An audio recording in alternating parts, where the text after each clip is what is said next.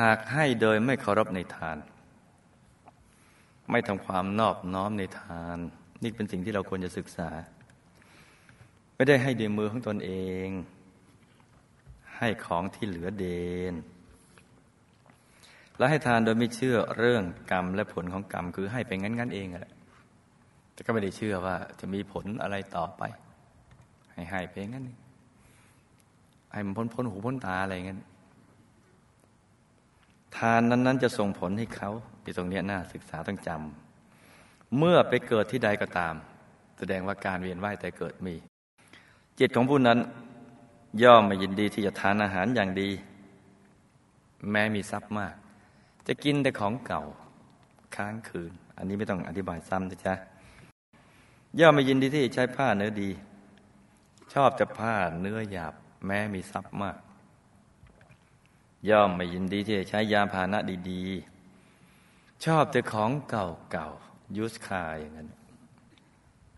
ทั้งๆที่มีทรัพย์ย่อมไม่ยินดีที่จะบำรุงบำเรอด้วยสิ่งที่น่าปรารถนาก็จะเอาทรัพย์มาบำรุงบำเรอให้ตัวมีความสุขก็ไม่เอาแม้บริวารของผู้ให้ทานคือบุตรภริยาทาสก็รับใช้เป็นต้นก็ไม่เชื่อฟังมาแต่งใจฟังคำพูดของเขาชอบคิดไปทางอื่นข้อนี้เนี่ยเป็นผลแห่งกรรมที่ทำทานโดยไม่เคารพไม่ตระหนักเห็นคุณค่าในการทำทานส่วนบุคคลผู้ให้ทานที่ประณีตหรือไม่ก็ตามถ้าให้ทานโดยเคารพเนี่ยที่เราถวายทานทุกๆวันเนี่ยถ้าให้ทานโดยเคารพทำความนอบน้อมในทานให้ทานด้วยมือของตนเอง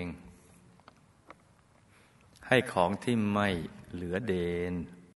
และให้ทานโดยเชื่อกรรมและผลของกรรมทานนั้นๆจะส่งผลให้เขาเมื่อไปเกิดในที่ใดก็ตามจิตของเขาย่อมน้อมไปเพื่อรับประทานอาหารอย่างดีย่อมยินดีในการใช้ผ้าเนื้อดีย่อมยินดีในการใช้ยานพาหนะดี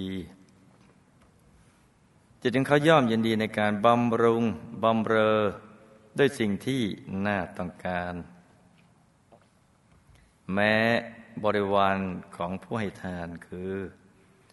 บุตรภริยาทาสก็รับใช้คนทำงานเป็นต้นย่อมเชื่อฟังตั้งใจฟังคำพูดของเขาข้อนี้ก็เป็นผลแห่งกรรมที่ทำทานโดยเคารพ